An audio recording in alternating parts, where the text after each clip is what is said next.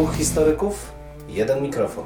Jeden mikrofon? Dwóch historyków? No nie, ale to znowuż mi wszedłeś w paradę. No tak zazwyczaj się dzieje. Profesor Krzysztof Równiewicz. Profesor Przemysław Wiszewski. Próbujemy nagrywać to, co nas ciekawi, to, co nas kręci, ale zawsze w kontekście historii. No niestety, takie już mamy, że tylko o historii, chociaż czy zawsze na poważnie? No nie zawsze, a przede wszystkim historia to cały świat. To nie tylko to, co minęło, ale też to, co jest teraz. Chcemy pokazać, że w historii można poznawać się w różny sposób. Zdecydowanie w różny sposób i nawet można się nią bawić. Państwo wszyscy widzą, że się uśmiechamy, więc my się też bawimy nieźle. Bardzo dobrze. Dwóch Liczymy historyków, jeden mikrofon. Jeden mikrofon? Dwóch historyków. Teraz ja muszę pierwszy. Proszę Państwa, wszystkich Państwa zaskoczę. Od tej strony kolegi jeszcze nie znałem. Przed chwilą latała w tym naszym pomieszczeniu prowizorycznie stworzonym studio nagrań, gdzie faktycznie już od miesięcy staram się wszystko wygłuszyć. Są książki po jednej i po drugiej stronie. Latała wredna mucha. I nie potrafiłem od pewnego czasu jej wyrzucić. A tu proszę, przyszedł kolega. Pierwsze pytanie, które mu zadałem, czy ma muchołapkę? Stwierdził, że nie. Ale popatrzył, zauważył, że światło się pali, kazał mi światło wyłączyć. No i proszę, i muchy nie ma. Ale kolega mnie przecenia, bo moje e, zmysły podpowiadają mi, że jest jej koleżanka gdzieś tu w pobliżu, ale mniej gwałtowna także. Jest połowa sukcesu. O, dobrze. No, Jednym słowem, ciągle mamy remis z Hiszpanią, więc połowa sukcesu. mm, nie będę tego komentować, ponieważ ostatnio musiałem zrezygnować z, z odbycia posiedzenia pracowników kierowanego przeze mnie centrum, ponieważ wystąpili do mnie z propozycją, ażeby e, tym razem zwolnić ich z tego obowiązku, bo koniecznie chcą obejrzeć zmagania naszej drużyny narodowej. Po co im to było? Ale ja też zauważę, że fopa małe, bo przecież Państwo będą słuchać tego w poniedziałek. Czyli będą znali już chyba wynik. chyba prawda? już będą znali wynik, ale trzymamy kciuki, żeby to był co najmniej remis. Ale ja myślę, że to chyba nic takiego złego, że już teraz o tym mówimy, lub też w chwili, kiedy będzie się nas słuchać w poniedziałek, to wszyscy mm, być może przypomną sobie jeszcze tę chwilę. Że zaczarowaliśmy system i e, był remis. Był remis, o na przykład. To co, może wypada już w końcu zacząć. Tak jest, dzwoneczek. Co kolega przeczytał? A, kolega mnie tu atakuje, ale to pewnie dlatego, że trzyma asa w krótkim rękawie. A ja dzisiaj z całą satysfakcją mogłem przynieść dwa opasłe tomiszcza, bo kolega mnie tutaj zawsze wpędza w depresję swoimi zakupami i lekturami, a tym razem ja rzeczywiście zdarzyła się rzecz dla mnie wyjątkowa, to znaczy wyjechawszy z Wrocławia służbowo miałem chwilę, żeby przejść się po księgarniach w Warszawie. No, nie powiem, żeby było tam bardzo, bardzo dużo ciekawych rzeczy, ale dwie, które też nie są zbyt nowe, ale bardzo mnie ciekawiły, znalazłem. Em, Specyficzne dlatego, że są to zbiory studiów i zazwyczaj takie zbiory nie cieszą się wysoką, dobrą opinią, ponieważ traktowane są jako coś, gdzie bardzo różnorodny materiał się gromadzi, różnej jakości. Można zebrać lepsze, gorsze rzeczy, ale generalnie nie jest to coś, co co budzi nasz e, entuzjazm, w przeciwieństwie do tych e, z lat 60., 70., kiedy te specjalne tomy poświęcone poszczególnym profesorom no, miały ogromną renomę i to zarówno w Polsce, jak i zwłaszcza w Niemczech, gdzie chyba po raz pierwszy ten taki zwyczaj na szerszą skalę się pojawił. Dziś w zasadzie jest on niestety tak rozpowszechniony, że oprócz tych tomów jubileuszowych, tomy konferencyjne, rzeczywiście nie zawsze składa się to w, w jakąś godną, e, go, godną jakość. Ale w tym przypadku jest inaczej, dlatego też chciałem o tym powiedzieć. Monarchia, społeczeństwo, tożsamość, studia z dziejów e, średniowiecza to tom, który ukazał się, jak pamiętam, w zeszłym roku. W, jest poświęcony profesorowi Sławomirowi Gawlasowi. Mój kolega z Warszawy, wspaniały człowiek, ogromny erudyta. Poświęcono mu nawet specjalne e, rysunki na wkładce. Piękne. Jest tutaj apoteoza Gawlasa, jest statua Gawlasa na stepach e, Ukrainy. Sama okładka zresztą jest e, już dość specyficzna, no i chyba najbardziej charakteryzujący go obrazek Wesołych Świąt, czyli Sławek Gawlas wśród swoich ukochanych książek, gdzie wszystko jest porośnięte nawet i kurzem, ale są książki, Ale są, są stosy książek. No pajęczyny muszą być, bo w końcu je są tutaj dobrze, y, dobrze zadomowione. Seria y, studiów, ale dobranych z ogromnym smakiem. Są tu naprawdę autorzy najwyższych lotów. Y, Jest Maria Koczerska, jest Henryk Samsonowicz. Um, powiedzmy, że trudno byłoby wskazać jakieś wielkie braki nawet. Jerzy Strzelczyk. Generalnie prace dotyczą późnego średniowiecza, bo taki jest charakter y, prac y, samego y, jubilata. Ale jeżeli pamiętamy mm, właśnie to, to ostrzeżenie o wielkiej różnorodności i trudnej do określenia jakości, to nie jest ten przykład.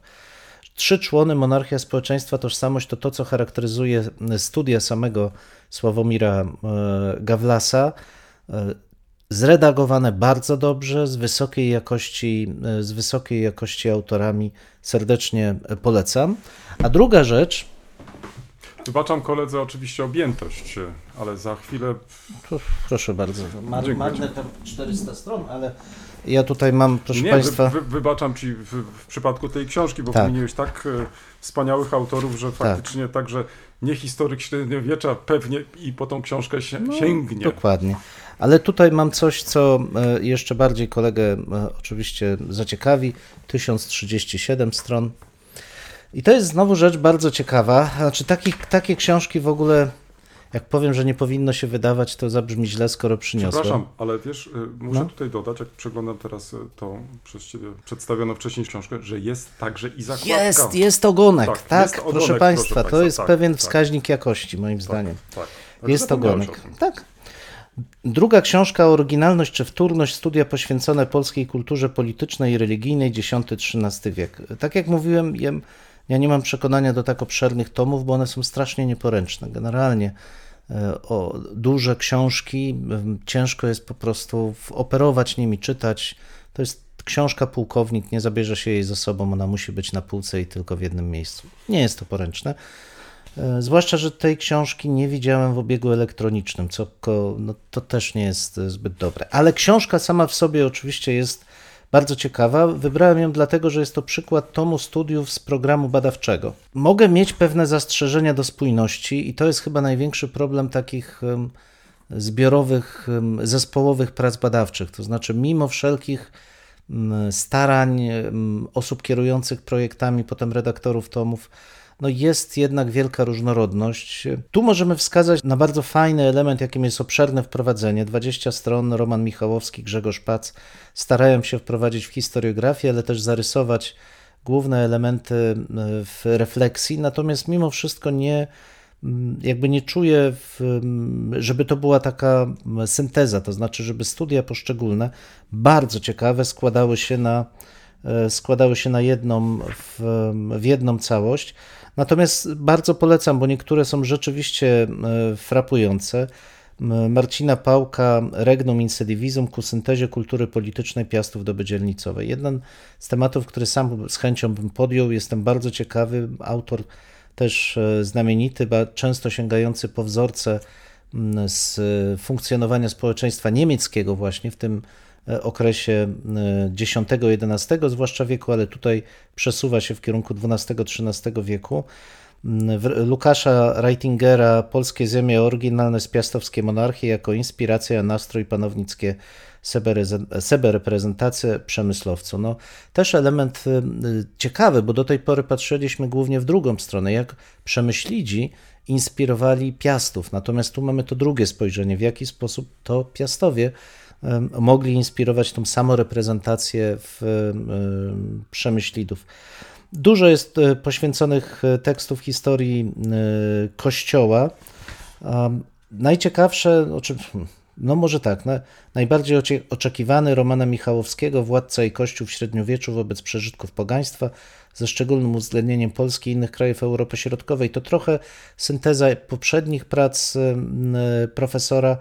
M, Ciekawa, aczkolwiek wydaje mi się, że prace młodszych, czy jakby na wcześniejszym etapie autorów są e, nieco bardziej e, oryginalne. Tak czy siak uważam, że jest to jeden też z takich tomów, który mm, stawiając to pytanie o to, w jakim charakterze kształtowała się u swojego zarania kultura polska, czy rzeczywiście było to przeniesienie w pełni wzorców zachodnioeuropejskich, które no jak, jak taka sztanca kształtowały tą kulturę i społeczeństwo u zarania monarchii piastowskiej, czy wręcz przeciwnie, mamy tu do czynienia z tak głębokimi wpływami lokalnymi, że wykształcało się coś oryginalnego.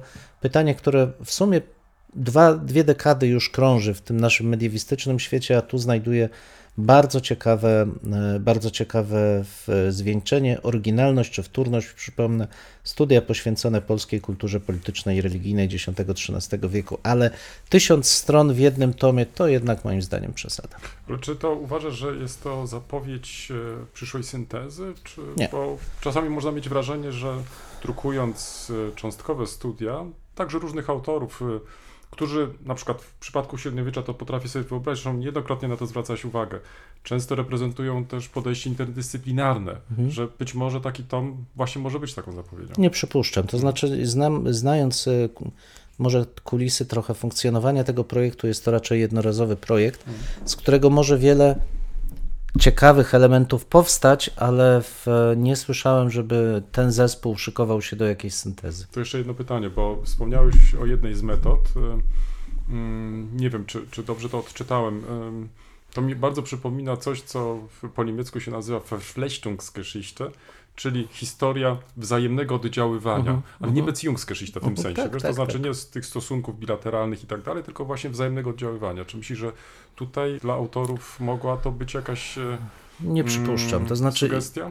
ja miałem tą przyjemność, że kiedy przygotowywaliśmy z Norbertem Kreskenem tą naszą e, mono, tą część tej monografii relacji polsko-niemieckich, to właśnie wychodziliśmy z tej Verflechtungsgeschichte, E, czyli Stuart Croiset i, i, tych inspiracji i przyznaję, że nie widzę tego w tych studiach. To są bardzo ciekawe studia, ale pisane z bardzo różnych pozycji metodologicznych. To jest, już nie chciałem o tym mówić, to jest kolejny generalny problem polskiej historiografii, która ma problemy z określeniem w określonych przypadkach, bo zawsze podkreślamy tą różnorodność, ale jednak przyjęciem pewnych wspólnych ram metodologicznych, żeby uzyskać koherentny obraz takich właśnie studiów wieloautorskich. Są te wady, czy, czy wady, jest ta specyfika polska, tym niemniej uważam, że jest to świetny punkt wyjścia, żeby zobaczyć, jak w nowy sposób patrzy się na funkcjonowanie społeczeństwa wczesnych piastów, zwłaszcza dla tych, którzy są wychowani na Wyrozumskim, na profesorze Wyrozumskim, tym tomie czworaczków tak zwanych krakowskich, czy na e, tym pierwszym tomie historii kultury średniowiecznej Polski, taka w, jeszcze w płóciennej oprawie, w, nieduża, ale zawierająca wtedy też bardzo ciekawe, inspirowane francuskim sposobem myślenia o kulturze studia. Ta jest nieco inna. Widać tutaj e, też specyfikę zainteresowań profesora Michałowskiego, dużo o kościele, o polityce, ale w kontekście kulturowym. Naprawdę polecam fajny przegląd współczesnej mediewistyki polskiej. To teraz powinno paść pytanie z Twojej strony. E, zadaję pytanie, a cóż koledze udało się przeczytać ostatnio? E, nie mogę kolegę i Państwa zawieść. Otóż ten mijający tydzień stał u mnie pod znakiem rocznic. I to takich, o których chcieliśmy pamiętać, i o takich, których nie pamiętaliśmy lub też nie chcieliśmy pamiętać. No i tak dobrałem też lektury. Widzisz, tak trochę starałem się może uporządkować to u mnie. Pierwsza e, z nich to jest książka, która jeszcze nie ukazała się drukiem. Ale w jesienią ma się ukazać najpierw po niemiecku, być może przyszłości ukażą się także mutacje tej książki w innych językach. To już teraz chciałbym tą książkę zapowiedzieć, bo tematyka wydaje mi się nie tylko nas interesuje, nie tylko odpowiada tym rocznicom, które obchodziliśmy, ale także będziemy obchodzić. Boński historyk e, niemiecki Martin Aust oddał do druku e, książkę pod tytułem Erinnerungsverantwortung Deutschlands, Vernichtungskrieg und Besatzungsherrschaft in östlichen Europa 39-45, co w tłumaczeniu nie jest najłatwiejsze to tłumaczenie, muszę przyznać. Niemiecka odpowiedzialność za pamięć, czyli widzisz, zobacz to mhm. Erinnerungsverantwortung Deutschlands. I teraz tak, wojna na wyniszczenie, o unicestwienie albo o eksterminację. Ten Vernichtungskrieg jest mhm. też niełatwo przetłumaczyć na język mhm. polski. Tak więc możecie Państwo sobie wybrać jedną z tych e, wersji. I okupacja w Europie Wschodniej 1939-1945. Dlaczego zwróciłem na tą książkę uwagę? Nie tylko dlatego, że e, znam i cenię autora, Zresztą tak na marginesie, między naszymi uczelniami e, od lat e, panują bardzo ścisłe relacje, nie tylko jeśli chodzi o nazewnictwo, bo przecież do dzisiaj Uniwersytet Boński mianuje się Friedrich Wilhelms Universität, podobnie jak do niedawna niemiecki uniwersytet we Wrocławiu czy w Breslau, jak byśmy chcieli to określić, Schlesische Friedrich Wilhelms Universität zu Breslau. Ale to tylko tak na marginesie, natomiast co jest ważniejsze, otrzymałem od autora maszynopis i przyznaję, że czytam go z wielkim zainteresowaniem, ponieważ Martin Aust, być może część z Państwa wie, od kilku lat bardzo aktywnie uczestniczy w dyskusji na temat tak zwanego pomnika polskiego w Berlinie. Tak więc już tutaj można zauważyć, że to, co go szczególnie interesuje, to obchodzenie się z pamięcią, kultura pamięci w Niemczech, relacje polsko-niemieckie, ale także relacje Niemiec z nazwę to tak może trochę używając starego określenia z Europą Wschodnią. I ta książka jest trochę taką odpowiedzią jego na nie tylko ten jego udział w dyskusjach publicznych, e, bo pisał artykuły, brał udział w debatach, ale też, e, jak w jednym z wywiadów e, podkreślił, chciał zebrać te wszystkie swoje przemyślenia i przedstawić je w jednej publikacji. Teraz, co jest dla nas ciekawe, wydaje mi się z polskiego punktu widzenia, to, że faktycznie ta jego narracja nie zaczyna się w związku na przykład z czekającą nas za kilka dni rocznicą napaści e, Niemiec hitlerowskich na Związek Radziecki, przypomnę 22 czerwca 1941 roku, jest to w końcu okrągła rocznica, ale zaczyna w roku 1939, czyli napaścią Niemiec hitlerowskich na Polskę. I myślę, że ta książka z pewnością wywoła dyskusję, bo co warto podkreślić, e, różnimy się trochę z Martinem Austem co do tego, jak należy upamiętniać na przykład obywateli polskich w Niemczech, którzy stracili życie, jak należy pamiętać też o wojnie na wyniszczenie, albo jak Państwo wolicie, o unicestwienie, czy też eksterminację. Ludobójczej. Nie tylko to, wiesz, bo hmm. tutaj tak. zwracasz uwagę tylko na kwestię etniczną, narodową i tak dalej. Natomiast tutaj chodzi też o zniszczenia materialne, więc to mhm. jest troszeczkę też e, coś więcej. Lub też jak pójdziemy krok dalej, to także na przykład także tego duchowego dziedzictwa, coś, mhm. co wchodzi w zakres symboli narodowych i tak mhm. dalej, i tak dalej. Tak więc myślę, że to jest e, o wiele szersze pojęcie e, niż tylko takie, które moglibyśmy zamknąć w tym określeniu wojna ludobójcza, chociaż naturalnie jak najbardziej także i takie określenie wchodzi w zakres tego pojęcia Vernichtungskrieg. To byłaby pierwsza publikacja, którą chciałem anonsować, e, do której wrócę bardzo chętnie w chwili, kiedy książka się już ukaże. Niestety nie mam możliwości przedstawienia bliżej tej publikacji, ponieważ ona się jeszcze nie ukazała, a obowiązuje mnie jeszcze milczenie do tego czasu. Druga publikacja, na którą chciałbym zwrócić uwagę, to najnowsze wydanie magazynu Dialog. Jest to czasopismo, które od lat e, jest e, publikowane przez Centralne Stowarzyszenie Towarzystw Polsko-Niemieckich i ten najnowszy e, numer jest poświęcony sąsiedztwu polsko-niemieckiemu. Zatytułowano go Sąsiedztwo 30 lat traktatu polsko-niemieckiego. Znajdziesz tu bardzo ciekawe mm, teksty różnych autorów, między innymi Bazyla Karskiego, e, Marka Prawdy i tak dalej, i tak dalej.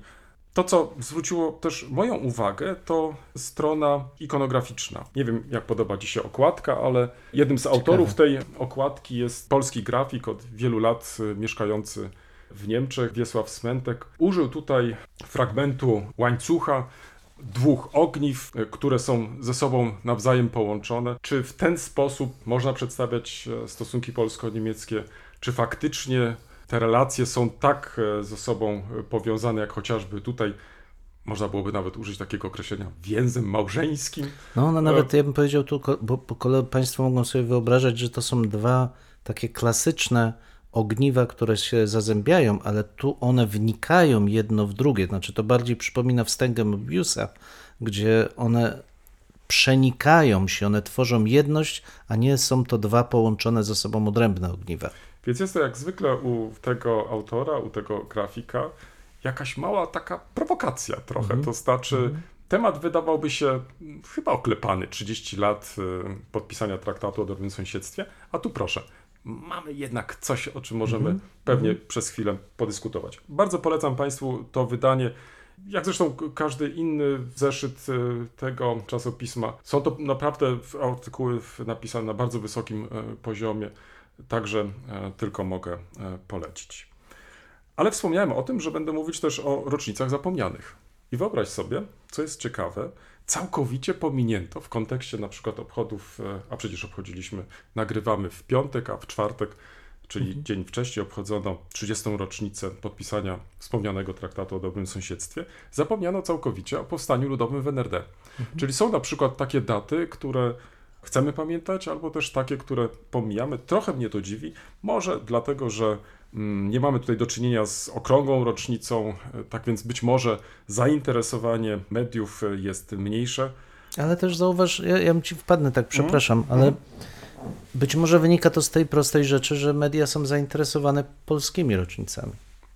Ale gdybyś się zastanowił y, nawet nad tą rocznicą, to mógłbyś na przykład to kapitalnie powiązać chociażby z tą rocznicą podpisania traktatu y, polsko-niemieckiego, bo wystarczyłoby, gdybyś porównał, w jakiej sytuacji Polska i Niemcy znajdowały się w 1953 roku, a biorąc pod uwagę, że w Polsce zareagowano na te wydarzenia w NRD, że dyskutowano o nich, wręcz nawet znamy przykłady solidaryzowania się z robotnikami, którzy strajkowali i wyszli na ulicę, e, demonstrowali. Przecież e, za chwilę ten robotniczy początkowo zryw przerodził się w ogólnonarodowe powstanie. To można byłoby też pokazać, że tych relacji nie było wtedy żadnych, to znaczy e, Wprawdzie mm, podpisaliśmy z NRD jeden układ o przyjaźni, który miał nam gwarantować granicę na Odrze i Nysie, ale czy doszło wtedy do dobrosąsiedzkich e, relacji? Przecież ta granica, która wydawałoby się powinna łączyć oba państwa, ona dalej po prostu dzieliła przez następne dziesięciolecia. I jeśli zrobimy ten skok do roku 91 i uzmysłowimy sobie, w jakiej sytuacji znajdowały się Polska i Niemcy właśnie w tym roku, no to wydaje mi się, że to jest kapitalny materiał do tego, żeby zestawić. To znaczy, raz nie było już tej rywalizacji wschód-zachód, Niemcy były zjednoczone, Polska odzyskała suwerenność, podpisaliśmy już traktat o potwierdzeniu granicy na Odrze i podpisywaliśmy nowy traktat, który miał niejako wyznaczyć nasze relacje w przyszłości. Także zwróć uwagę, ta data wydawałoby się z pozoru e, rok 53, powstanie ludowe, nie odgrywająca może żadnej roli w kontekście mm, relacji polsko-niemieckich, no tu mogłaby być wykorzystywana przede wszystkim jako pewien pretekst do tego, żeby na szerszym niejako tyle pokazać, co się zmieniło y, w tym świecie właśnie na przestrzeni dziesięcioleci. No ale to jako urodzony złośliwiec powiem, że użyłeś y, takich zwrotów, które mm, niestety w ostatnim okresie ciężko, czyż bardzo rzadko można zastosować do pracy dziennikarzy. No, czyli musiałbyś się zastanowić, dokonać refleksji, wpaść na pomysł. To nie jest takie często, jednak przygniatająca tendencja jest taka, że skupiamy się na sobie i co gorsza powtarzamy te same materiały w, bez końca. Ale przejdę do następnych y, może części, tak już y, tym razem trochę skracając, bo biorę pod uwagę też czas, który poświęciliśmy już przynajmniej na tą pierwszą część, nie chociaż drugą część, bo pierwsza to był rozruch, a teraz lektury. To chciałbym wprowadzić dwa nowe elementy. O jednym już e, wspomniałem tydzień temu, a mianowicie o podcastach, a drugi to wystawy. I obecnie we Wrocławiu, nie wiem czy zwróciłeś uwagę, na rynku jest pokazana, i to nawiązanie do naszego ostatniego odcinka, bardzo e, ciekawa wystawa Herb w mieście. O tym, jak rozwijał się herb Wrocławia na przestrzeni stuleci i jaka jest obecność tego herbu, zmieniającego się, nadal w przestrzeni miejskiej. Kapitalnie zgrywa się to z poprzednim odcinkiem. Tak, właśnie to jako ilustracja, ale pójdę jeszcze krok dalej. W związku z, y, z tą wystawą przygotowano też y, mapę, na której umieszczono wszystkie te jeszcze istniejące różne oblicza herbu Wrocławia z tych właśnie różnych dziesięcioleci. Łącznie z herbem, który nie wszedł do użytku, z Hakenkreuzem. Czy on wszedł, tylko że w, nie, był, nie zachował się, może o tak bym powiedział, w wielkiej liczbie egzemplarzy. No nie, ale on nie wszedł. On chyba był jeszcze nadal y, w fazie, fazie jakiegoś takiego testowania. Był wykorzystywany, może tak. Być może tak, Nie no. znalazł się w oficjalnym No, tym, natomiast W był oficy- ale w wykorzystywany. oficjalnym go nie było, Nie. prawda? W oficjalnym nie, natomiast faktycznie na jeszcze jednym z budynków Wrocławia znajdziesz ten właśnie testowany wtedy egzemplarz e, herbu.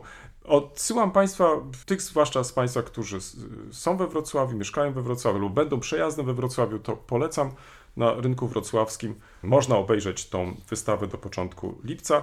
Natomiast pozostałych z Państwa odsyłam do tej multimedialnej mapy, bo faktycznie ta podróż w internecie od herbu do herbu jest naprawdę frapująca. Tak więc w opisie podam e, naturalnie link.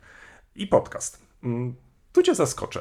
Tak, czasami lubię Cię zaskakiwać. Tym razem. Um, oj, oj, e, zostałem zaskoczony. Tak, tym razem, proszę Państwa, trafiłem na pierwsze odcinki podcastu, który jest realizowany przez e, Polski Instytut w Düsseldorfie.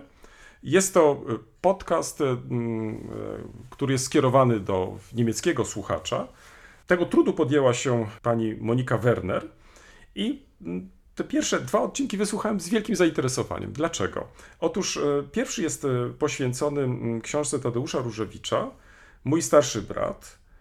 Drugi natomiast Mm, podcast jest e, poświęcony książce Tomasza Lema, Awantury na tle powszechnego ciążenia.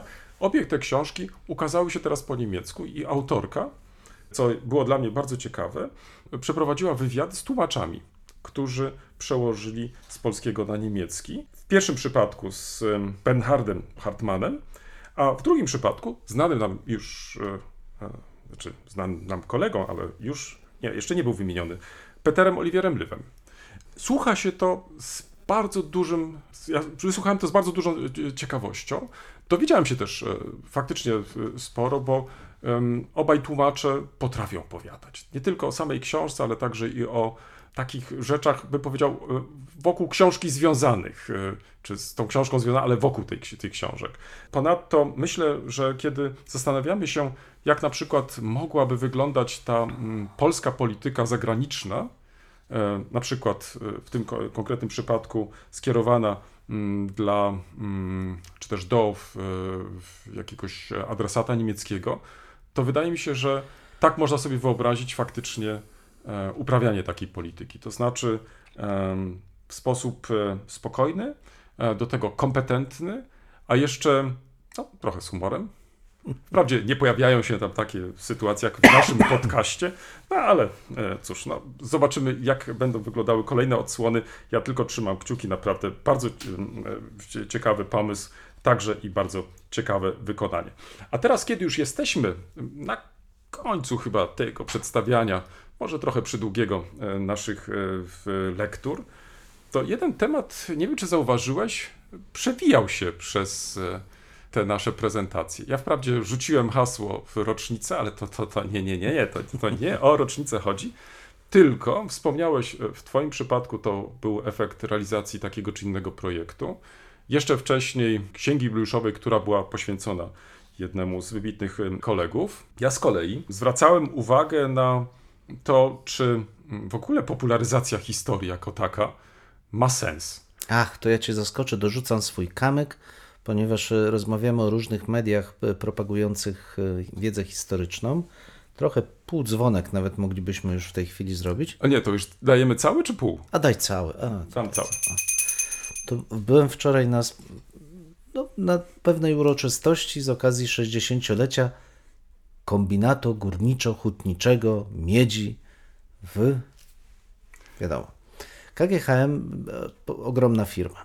Bardzo podniosła uroczystość, bardzo dużo oficjalnych gości, najwyższe szarże, różne, różne z mojego punktu widzenia zabawne sytuacje, ale elementem, który stale się przewijał, było pokazywanie polskich korzeni e, Zagłębia Miedziowego, Głogów Lubin. Odwoływanie się cały czas do tego, że jest to Zagłębie, które powstało siłami polskich inżynierów, e, że wcześniejsze badania niemieckie nie wykryły tutaj miedzi, to polscy inżynierowie. Potem taka szybka przebieżka przez to, co się działo w latach PRL-u i oczywiście rozwój w tym okresie. Były, w, były fragmenty filmów, e, zdjęć właściwie dokumentalnych, była taka mm, multimedialna e, prezentacja laserowa bycia w kopalni i, i rozwoju tej kopalni. Wszystko to składało się właśnie na taki obraz historii jako niezaprzeczalnej części funkcjonowania jakiegoś organizmu, w tym przypadku gospodarczego, więc swoista popularyzacja. No ale to tak jakoś z niedowierzaniem prezentujesz to, co zobaczyłeś. Nie chcę cię naturalnie stawiać w trudnej sytuacji, dopytując, co takiego wywołało twój niepokój albo zdziwienie, ale to, to, inaczej to mm. może skomentuję. Mm, oznacza to, że tak ważna instytucja gospodarcza uznała, że warto odwołać się do historii, tak. No bo to jest częścią też chyba tego wizerunku e, tej właśnie instytucji. Tak. E, I, i w, to tylko naturalnie nas cieszy. No ale jak to się ma do tych punktów, które musimy zbierać? Nie, no ja, ja o punktach to w ogóle w tym przypadku bym nie mówił, natomiast rzeczywiście w tym kontekście miałbym... No nie, ale w kontekście takim, czy my nie zabijamy po prostu popularyzacji jako takiej? Bo znaczy... kto, kto będzie w końcu e, popularyzować historię? Jeżeli tak naprawdę my przestaniemy mm, myśleć e, tak troszeczkę szerzej, to znaczy nie tylko prezentować nasze wyniki badań, tu zresztą przedstawiłeś jeden z projektów badawczych i e, który został doprowadzony do końca, ukazała się publikacja, więc ja myślę, że to jest mhm. mm. takie podsumowanie tego właśnie projektu i to jest pewnie to, co stanowi główny jakiś taki ciężar naszej, naszej pracy. No ale oprócz tego wydaje mi się, jest coś, co jest wpisane w jakieś takie społeczne nasze chyba jednak mimo wszystko zadania. To znaczy, że mm, powinniśmy też z tymi naszymi efektami pracy wyjść na zewnątrz, to znaczy powinniśmy o nich dyskutować, powinniśmy je przedstawiać. I teraz myślę, że jest sporo miejsca, także nawet w kontekście chociażby takiej historii, tej właśnie konkretnej instytucji, żeby wesprzeć na przykład, y, jeśli chodzi o no właśnie, badania, te wyniki badań i tak dalej. One niekoniecznie muszą się zamknąć e, w tej opasłej książce, którą przed chwilą przedstawiłeś. Do tanga trzeba dwojga. O. I to jest coś, co chyba powinno cały czas nam przyświecać, bo ja z kolei mam e, takie wrażenie, że bardzo często zarzuca się nie tylko historykom, ale generalnie naukowcom, że nie chcą współpracować z, i tutaj są różne rzeczy, z którymi nie chcemy współpracować ale cały czas podkreślam, do tanga trzeba dwojga, to znaczy ta druga strona też musi chcieć współpracować. Ja mam różne doświadczenia z, z popularyzacyjnych działań, bo, a naprawdę mam ich sporo na swoim koncie. Mm, pamiętam, jak z, z kolegą Stanisławem Rosikiem wydawaliśmy chyba wtedy nowatorski zupełnie poczet królów i książąt, mhm. tak? I w, to był jakoś początek tego stulecia, jakoś z 20 lat temu w nieistniejącym już wydawnictwie dolnośląskim w, pisaliśmy każdy z nas po zeszycie, który następnie ładnie przygotowany ze zdjęciami wysokiej klasy naprawdę wędrował do kiosku. I pamiętam, że pierwszy nakład to było kilkadziesiąt tysięcy egzemplarzy, potem te nakłady spadały oczywiście. Pamiętam swoją ekscytację, że w końcu można z nowymi badaniami dotrzeć do czytelnika i pamiętam też trud y, redaktorów walki z naszym językiem, znaczy, żeby pisać to tak, żeby to się dało czytać. Wszystko to pamiętam. I pamiętam też, jak wielką rolę odgrywał fakt, że wydawnictwo chciało to wydać, że miało taki pomysł, że uważało.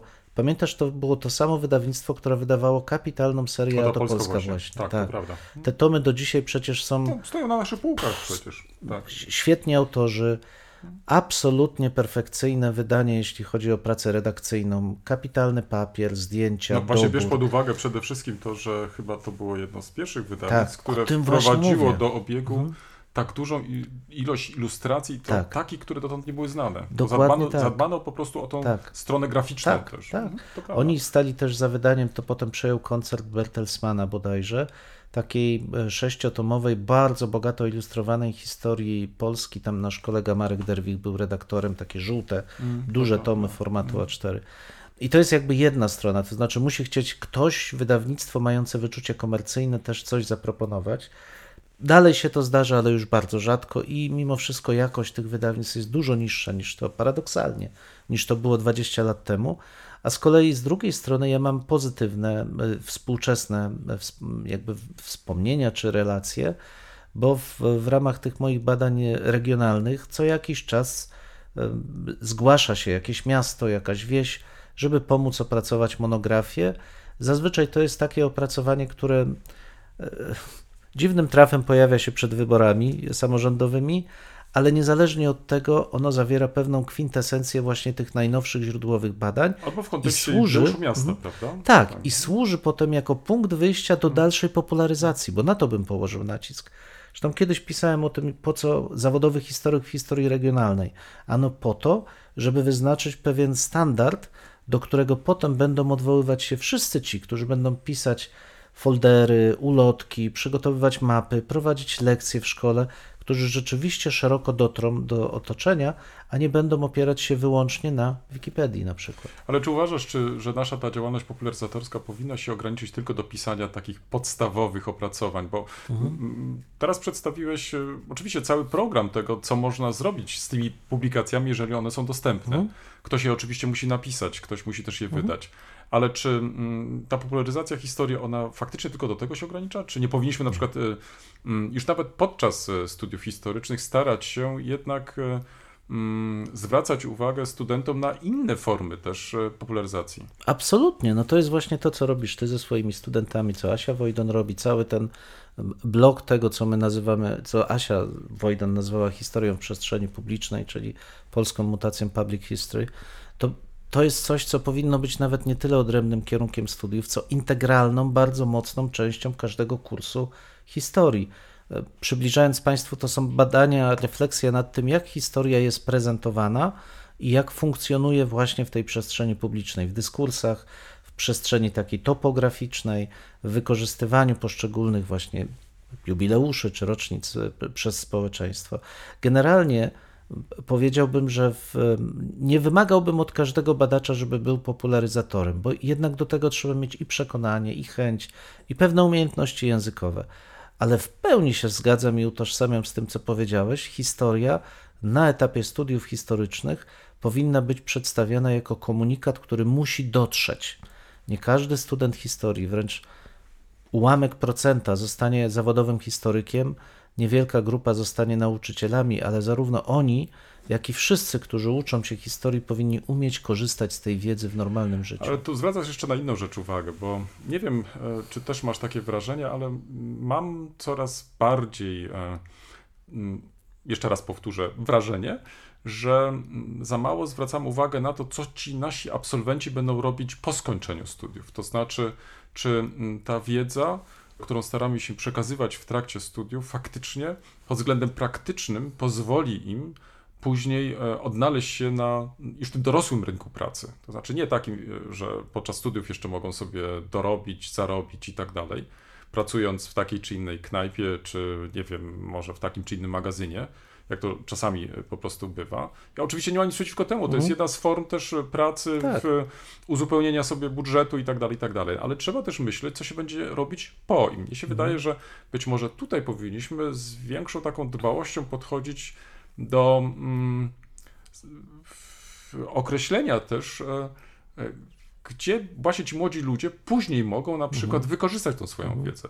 Bo przykładowo, gdybyś e, zastanawiał się, czy na przykład taki absolwent mógłby być przygotowany do e, pracy w urzędzie na przykład e, takiego czy innego miasta, jeśli na przykład byłaby osoba poszukiwana, która potrafi obsługiwać się nowymi mediami, dalej obsługuje konta społecznościowe, a do tego jeszcze ma mm, tą wiedzę historyczną, która chociażby z punktu widzenia tutaj władz miasta może być też e, jednym z decydujących jakichś takich e, momentów właśnie, że przyjmiemy taką czy inną osobę. To mi się wydaje, że taka osoba już większe ma szanse niż po prostu ta, która po takich, nazwijmy to, tradycyjnych studiach historycznych konkurowałaby właśnie z, z tą inną osobą.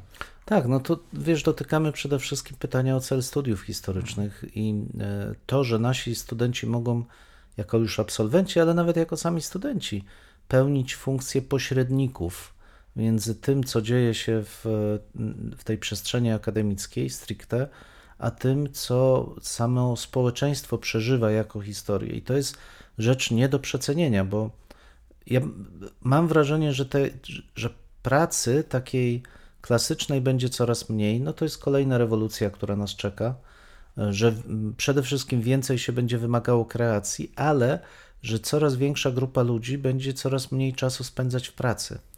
I teraz py- pytanie, w jaki sposób ci ludzie mogą osiągnąć wartościowe, spełnione życie, bo do tej pory tak to utożsamialiśmy. To praca nadawała w dużej mierze wartość naszemu życiu. Ale przecież człowiek jest kreatywny, on potrzebuje tworzyć, poznawać, dzielić się tym, być kimś, kto jest w relacjach z innymi też dzięki swojemu własnemu wysiłkowi, swoim informacjom. I ta popularyzacja historii to jest właśnie też część takiego powołania, miejsce na twórczość. Pamiętasz, kiedyś rozmawialiśmy o tych e, pastorach, nauczycielach, którzy w XIX wieku pisali historię swoich miejscowości, robili kapitalną robotę, właśnie odkrywając przed swoim otoczeniem i w pewien sposób kodyfikując tą narrację o przeszłości. I myślę, że dzisiaj w tym ogromnym morzu rozmaitych możliwości komunikacyjnych, tak jak rozmawialiśmy o podcastach, jako alternatywnej formie komunikacji, popularyzacji swoich działań, tak równie dobrze możemy uczyć naszych studentów, jak nie tylko korzystać z bieżących osiągnięć, ale też być gotowymi i korzystać z nowych form przekazu informacji. Ale tak jak wspomniałeś wcześniej, to tego tanga trzeba dwojga. To znaczy, z jednej strony my możemy oczywiście zastanowić się, jak wyposażyć jeszcze lepiej e, naszych studentów w takie czy inne narzędzia, no ale jeżeli tych narzędzi nie będą mogli spożytkować w tym świecie dorosłym, to wydaje mi się też trochę szkoda, bo mhm. jak z kolei przekonać e, tych nieprzekonanych, na przykład e, w, różnych, w różnego rodzaju instytucjach kultury, w samorządach, że to są właśnie nowe formy, że trzeba takie właśnie spróbować, no bo dzisiaj tak naprawdę za pomocą takich narzędzi, a nie innych komunikujemy. No to, to jest prawda, ale z drugiej strony jeszcze raz wrócę do tego, co Kiedyś wspominałem i, i, co fajnie zresztą, moja żona bardzo często mi przypomina, że liczą się w ogóle działania pozytywne lokalne e, i że ta lokalność się zmienia poprzez lokalne działania, ale w konsekwencji tych wielu różnych działań lokalnych możemy gdzieś tam się globalnie zmieniać. I tak też patrzę na to, o czym wspomniałem, to znaczy, że można tworzyć, kreować, zwłaszcza z zakresu historii, niewielkim kosztem kapitalny projekt, który w mojej lokalnej, w mojej dzielnicy miał miejsce przez dwa lata, w Klecinie we Wrocławiu, gdzie grupa ludzi, mając minimalny budżet obywatelski przyznany przez miasto, odtwarzała tuż powojenną przeszłość dzielnicy. Przepraszam ci wejdę w słowo, bo popularyzacja historii to nie dotyczy tylko zawodowych historyków. Tak, tak to, na co chcemy może też e, e, zwrócić uwagę, ale także wszystkie osoby, dla których historia po prostu jest tak, ważna. też e, ważna. Tak. tak. Zbierali relacje pierwszych osadników, ludzi, którzy pamiętali jeszcze Klecinę bezpośrednio po 1945 roku. Trochę opublikowali, ale Fantastyczną rzeczą było na przykład podsumowanie tego projektu, kiedy zgromadzili ludzi na łące, która jest w centrum tej dzielnicy, wyświetlali filmy na projektorach, robili spotkania, no, różne dziwne rzeczy. Niewielkim kosztem. Ten koszt jest jeszcze mniejszy, jeśli będziemy chcieli ograniczyć się do mediów głównie elektronicznych. Założenie strony, wykupienie domeny to są naprawdę niewielkie e, pieniądze. Czy nawet stworzenie podcastu. Czy stworzenie podcastu, uruchomienie kont w serwisach e, społecznościowych naprawdę dużo fajnej zabawy. Ja przyznaję, że ja już też niestety trochę tracę kontakt. Nie wiem, czy bym na TikToku mógł się odnaleźć na przykład. No nie, no ja też bym się nie odnalazł. No, no są pewne media, się, które nam tak, umykają, tak, prawda? Tak. Ale to jest właśnie też miejsce, gdzie nie można się obrażać. To znaczy, to, to są tylko, jak zawsze mówię, Nóż jest tylko narzędziem. Możesz ukroić chleb, możesz zastrugać ołówek i możesz kogoś zabić. To naprawdę zależy od człowieka, do czego się nóż wykorzysta. To wiesz co, to teraz ja może chyba popełniłem duży błąd. E, publicznie zastrzegając się, nie, nie, nie, nie. Proszę Państwa, cofam to. Nie, e, jeżeli ktoś mnie przekona, że powinienem to poznać, to poznam. Jestem w stanie poświęcić trochę czasu, żeby rozgryźć e, tajniki funkcjonowania takiego czy innego programu. No myślę, że ja, dla mnie wyzwaniem jest na przykład Instagram i, i chętnie będę jeszcze myślał, jak z niego korzystać, ale oczywiście są to też formy komunikacyjne, które wymagają dobrego zastanowienia, bo są krótsze, dłuższe. E, jest specyficzny segment odbiorców też do nich powinien być skierowany ten przekaz. No niezależnie od tego wszystkiego, ja bym bardzo mocno podkreślił to, że to jest pewien ekosystem, to znaczy nie, nie jest tak, że można powiedzieć, a historię może robić każdy, w zasadzie naukowcy nie są potrzebni, bo przecież każdy może przeczytać i opowiedzieć. Był taki trend, zwłaszcza na początku XXI wieku, antropolodzy, etnolodzy, którzy stwierdzali, że w zasadzie historycy są niepotrzebni, że za bardzo komplikują, bo przecież każdy może przeczytać komunikat, a to, co robią historycy, to zawłaszczają tylko wolność i narzucają opresyjne metody, które dają im władzę w ręce i niczemu innemu nie służą. Bzdury kompletne, przepraszam bardzo, choć mówione przez bardzo utytułowane i popularne w tym okresie osoby. Dziś widzimy wyraźnie, jak wielką rolę odgrywa właśnie to rzemiosło, właśnie to przestrzeganie bardzo rygorystycznych metod, które prowadzi do uwiarygodnienia poznania przeszłości. Ale to jest ekosystem. Z tego powinny płynąć nici daleko w dół, po to, żeby poznawać tą rzeczywistość w różnych formach dla różnych grup społecznych przez różnych ludzi.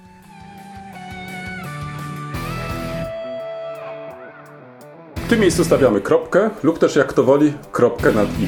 No, mamy nadzieję, że to nie jest koniec, że to jest początek Waszych dyskusji. Mam nadzieję, że Was zaciekawiliśmy.